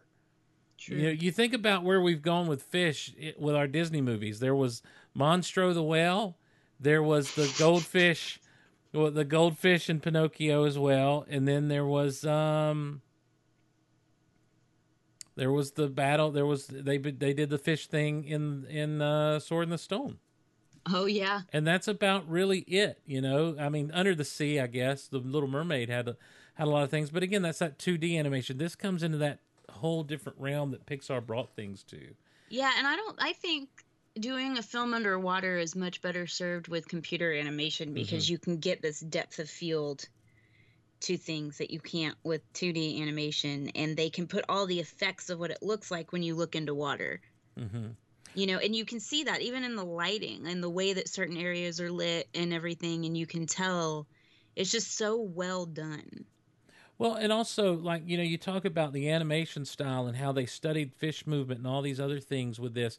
And if you go to Little Mermaid particularly, they did the human faces with some of these, you know, some of these fish and everything and, and different things. And so everything was kind of a character. I mean, flounder, there's no fish in the sea that remotely resembles flounder. Well, no, and flounder is not a flounder. right, exactly. And but when you look and see, for example, when you look at Marlin and when you look at Nemo, no, a clownfish's face doesn't really do that, but you know when you go and see a clownfish that hey, that's the fish that Nemo was based on. Or that's the fish that, you know, you see the blue tang, the regal blue tang. That's the fish that Dory was based on, you know. Um everything though it's a little bit stylized, there's still an authenticity to it that I don't know was in was there with much of the sea life in Little Mermaid. And that's Mhm. not and that's not a slight against Little Mermaid. I mean, you know, Little Mermaid's a cartoon. It's supposed to be stylized and everything, but there's just something about the the the environment and everything that goes along with Nemo and the different animals and the characters that are there that just feels really really different uh, from anything else that Pixar Disney had done to this point. And the and the story is just a basic story. I mean, you know, it's not. It's a kid lost and the parents going on a on an adventure to find the kid. I mean, you know, eh, it- at the end of the day, dad goes to save son. That's the story. Yeah, but You then know. Son ends up having to save everyone else. Right. right. But I'm just saying, like, if you're it, the, the elevator pitch is a fish goes to save his son who got picked up and put in an aquarium. You know, and it's and it's about the journey that they go on to find that, and it and it works though. It absolutely works. And then you throw in the relationship of Marlin and Dorian there, and their friendship, and how that builds, and and how it's the classic go. It's a classic odd couple, you know, Mhm. type of motif where you got the you've got the straight man and you got the funny one, and then and and the way they play off each other, and of course he gets really irritated with her, and she gives that great speech of like, look, this this matters. What you've been for me and done for me matters, and and you're right. Ellen did a great job voicing that character, and it's just Ellen's voice. I mean, you know, she doesn't do Yeah, anything, she- you know, out out there or, or fancy with her voice, but she definitely acts. You know, she definitely gets into it, and and when you hear uh, Dory's voice break up as she's saying, you know, I, don't don't go, please don't go. When when I see you, I'm home. I mean, like man, that's heart wrenching stuff because you know we've all had that friend that feels like home or that loved one that feels like home. You know, and and to know that Dory had never had that, and she was just this happy go lucky, forget everything. You know, now she has home and family that she just can't, and that leads into finding Dory eventually, which we'll get to in three years. You know, but um, or four, whenever two thousand what twenty five, we'll get to finding Dory. Sounds good. Yeah, Yeah. by then we should get there. That's right. And uh, but yeah, I think it's uh it's it's a great movie that it's one of those things that has no business being as great as it is. To be honest with you. Right, but it's fantastic. Mm-hmm. So good. Hundred percent agree. Hundred percent agree. No music or story really. I know. In this, is There's there? I nothing mean, no, you really. You can't really play anything. right. Yeah. So Who did the score for this? Do we know? Was this a was this a Newman? I do not know the answer to that. I didn't even look. Let me go that for you. Boom. Hold on, let me see if I can pull that that little sound. up. Finding Nemo. Finding Nemo. It was not scored by Randy Newman. The original soundtrack album, Finding Nemo, was scored by Thomas Newman, Thomas his Newman. cousin. His cousin Thomas Newman. That's strange. It was nominated for original musical score, losing to Lord of the Rings: Return of the King. Well, and that's because Lord There of the is Rings. music. You could play the Nemo song. There's that one that one track, you know, that like you you can hear in your head the do do do do do. Like I know what it is. I can't sing it. I'm not good at music. I don't. What are you talking about? The the, the It's Nemo like the song. music they always play. Like, well, they're always in the water, frankly. Um, like the one they play when they're in the water. The one they play when they're in the water. I think it's the main title song. It's like the. It's what they play when they're swimming. Guess they always swim. this. Well, that's the Nemo egg song. There's a different song.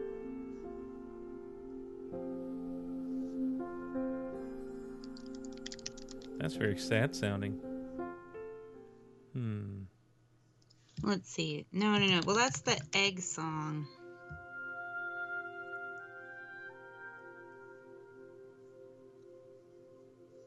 This is the Finding Nemo song.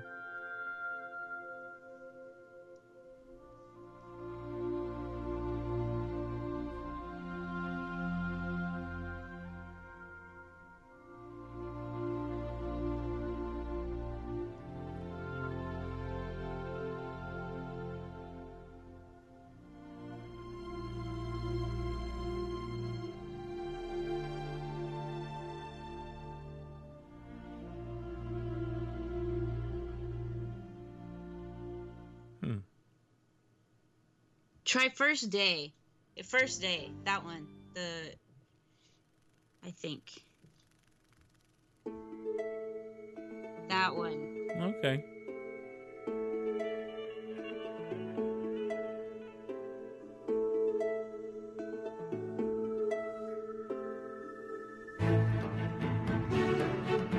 Yep.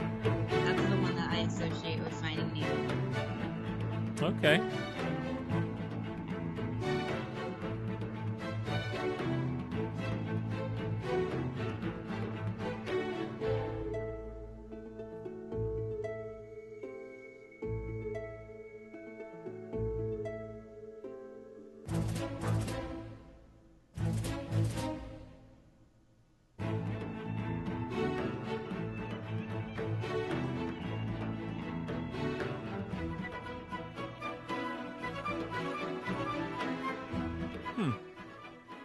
Okay, that's some that's some Nemo music there. This is the turtle lope.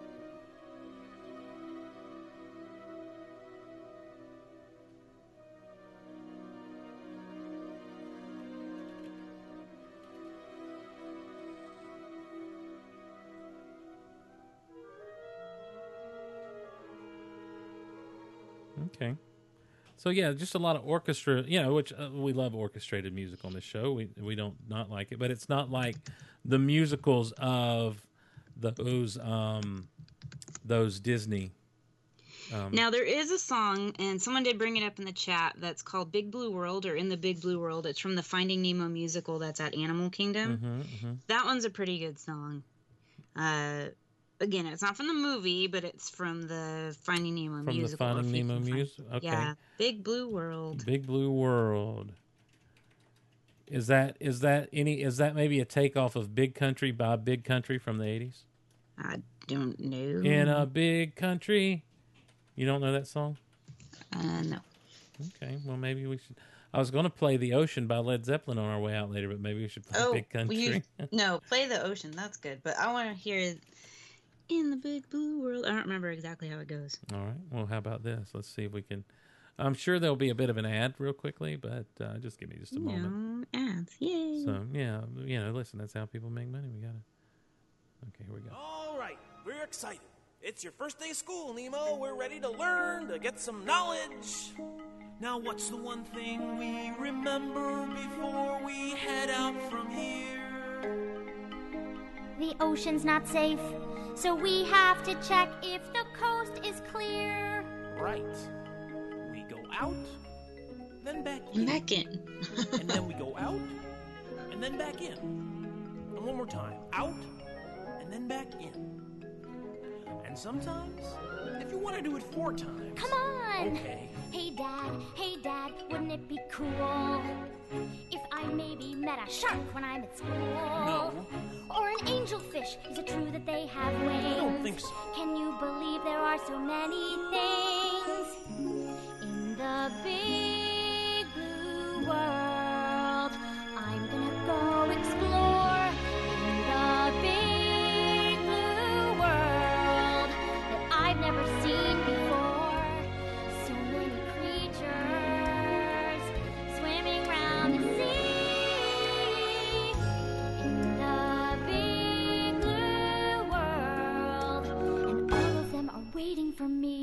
That's what I'm afraid of. Hey, Dad, Pretty cool, do you huh? know how old sea turtles are? It's a, it's definitely a, a Disney musical song. Sounds like. yeah, for sure. I mean, like it's definitely a sta- now. How long does the Disney musical last at the? The Finding Nemo musical. The Finding Nemo I musical. think it's like thirty or forty-five minutes. Okay. Wow. And it's all like you know people that are doing these puppets. Like Sure. The Oh, cool. thing. Okay. All right. It's Um, pretty cool though. A couple of comments from the old uh, the old chat here at uh, geekoutpodcast.com slash live. Um, every scene makes you want to watch it, whether it's part of the plot or simply comedy relief. You have to watch every scene, and I and that's true. I think that that's that's one of the things because like as you go scene by scene in your in your head, you know you you think of the little things like once they get to Sydney and they're doing their thing, plus what's happening in the tank you know, with the tank gang, plus what's going on with the jellyfish, the, the turtles, everything that's happening at school leading up to D- Nemo being caught. And what a terrifying moment when Nemo's caught, you know, like by the divers and everything. It's Oh yeah. it's crazy. As far as favorite characters go, Realtor Angie says Dory is definitely my favorite. Her character always makes me laugh so much. Uh, Elena Avalor fan says her favorite characters are Crush, Bruce, and Dory. Um, so uh, I do like Bruce. Oh yeah, Bru- Well, it's it's fun. It was that fun thing of of turning everything on its head. Um, I'm having fish tonight. so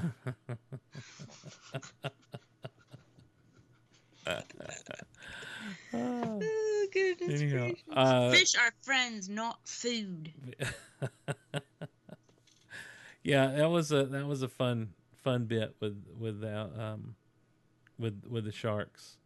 Um, because every time we've seen, I mean, like you go back to again, what is your when you come to Finding Nemo, what is your barometer for what's been done in ocean worlds in Disney movies, and that would be uh, Nothing. well, that would be the Little Mermaid, and what happened with Yeah. the sharks there? You know, like they were all after them, and so you know, it's uh, it's some good stuff. So I agree.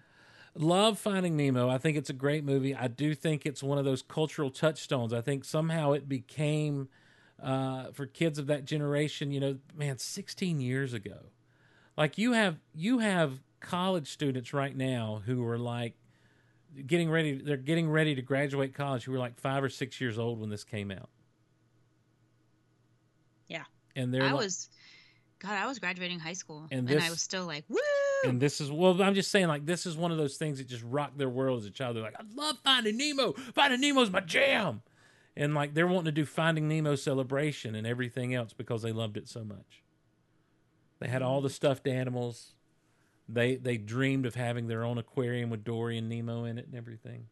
Yeah, those are really hard to take care of them. Oh sure, but they didn't know that as children. I'm just telling you what they what they dreamed of as children.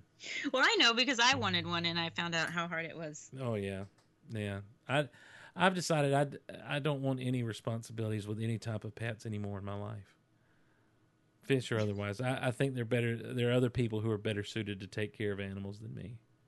So I'll I'll just take keep care of all the cats. I'll just keep trying to garden. How about that? All right. So Well, guess what's next? what is next? Cars? Incredibles. Oh, the Incredibles. Wow, yeah, 2000. Oh my Lanta. We're getting into 2005 and that's going to be amazing. Yeah. We're going to have some good times. Gee whiz. That'll be fun. I love The Incredibles. Oh, I'm so looking forward to talking The Incredibles. Let's just do it right now. Michael Giacchino or Giacchino Yeah. uh, scored that. That's that's kind of his debut into. That's all. Is that his debut into the Disney World? We'll talk What? about it. We'll. T- I was like, is that his? is that his debut into the Disney World of, of I think scoring, so. but we'll we'll talk about it and look into it when when next we meet. So that's going to be right, exciting. guys. So we are out of emails right now. We are out of emails. So we need your emails. So contact us at vaulttalk at gmail.com. Yeah. And you can also find us on Facebook, facebook.com slash Disney Vault Talk. We are on Twitter and Instagram, actually, at Disney Vault Talk. I am at Ice Cold Penguin, and Steve is at Steve Glosson, and you can follow the Goldiverse at Goldiverse. Hey, and don't forget about the Guardians of the Goliverse over on Facebook as well. You can get there. Uh, just look for Guardians of the Goliverse when you go to Facebook. We're having a great time in that group. All kinds of fun things happening over there. If you want to support the shows, we encourage you to do so through the Amazon links at geekoutpodcast.com and geekoutonline.com and bighonkinshow.com. If you want to support the shows directly and get things like Forceology and the Superhero Saturday, the Saturday Super Show with uh, Eris Chernovice and, and Adam Bray and myself, and, and of course Forceology with me and Chaz, you can do so by heading over to patreon.com slash geekoutloud and supporting us that way. Uh, we have t-shirts actually coming to geekoutonline.com slash shirts. There are some already there. There's the Stranger Things Geek Out Loud shirt. There's the classic Geek Out Loud shirt. We got to get our Disney Vault Talk shirts ported over to the new store. Um, and a lot of fun things coming that way. If you want to show your love for the Goliverse, you can do so that way. But uh, that does it for us. That is it. Until next time we come back together for The Incredibles, I'm Steve. And I'm Teresa to infinity. And geek on. I love it. I like that a lot. Thank you. Yeah, that's good. Thank you so much. Let me make sure I say it. Guru. Yep. I think is how it's. All right. I think I pronounced it right. Guru. No, it was Guru. Guru. I am Guru. Groot. All right. Bye, guys.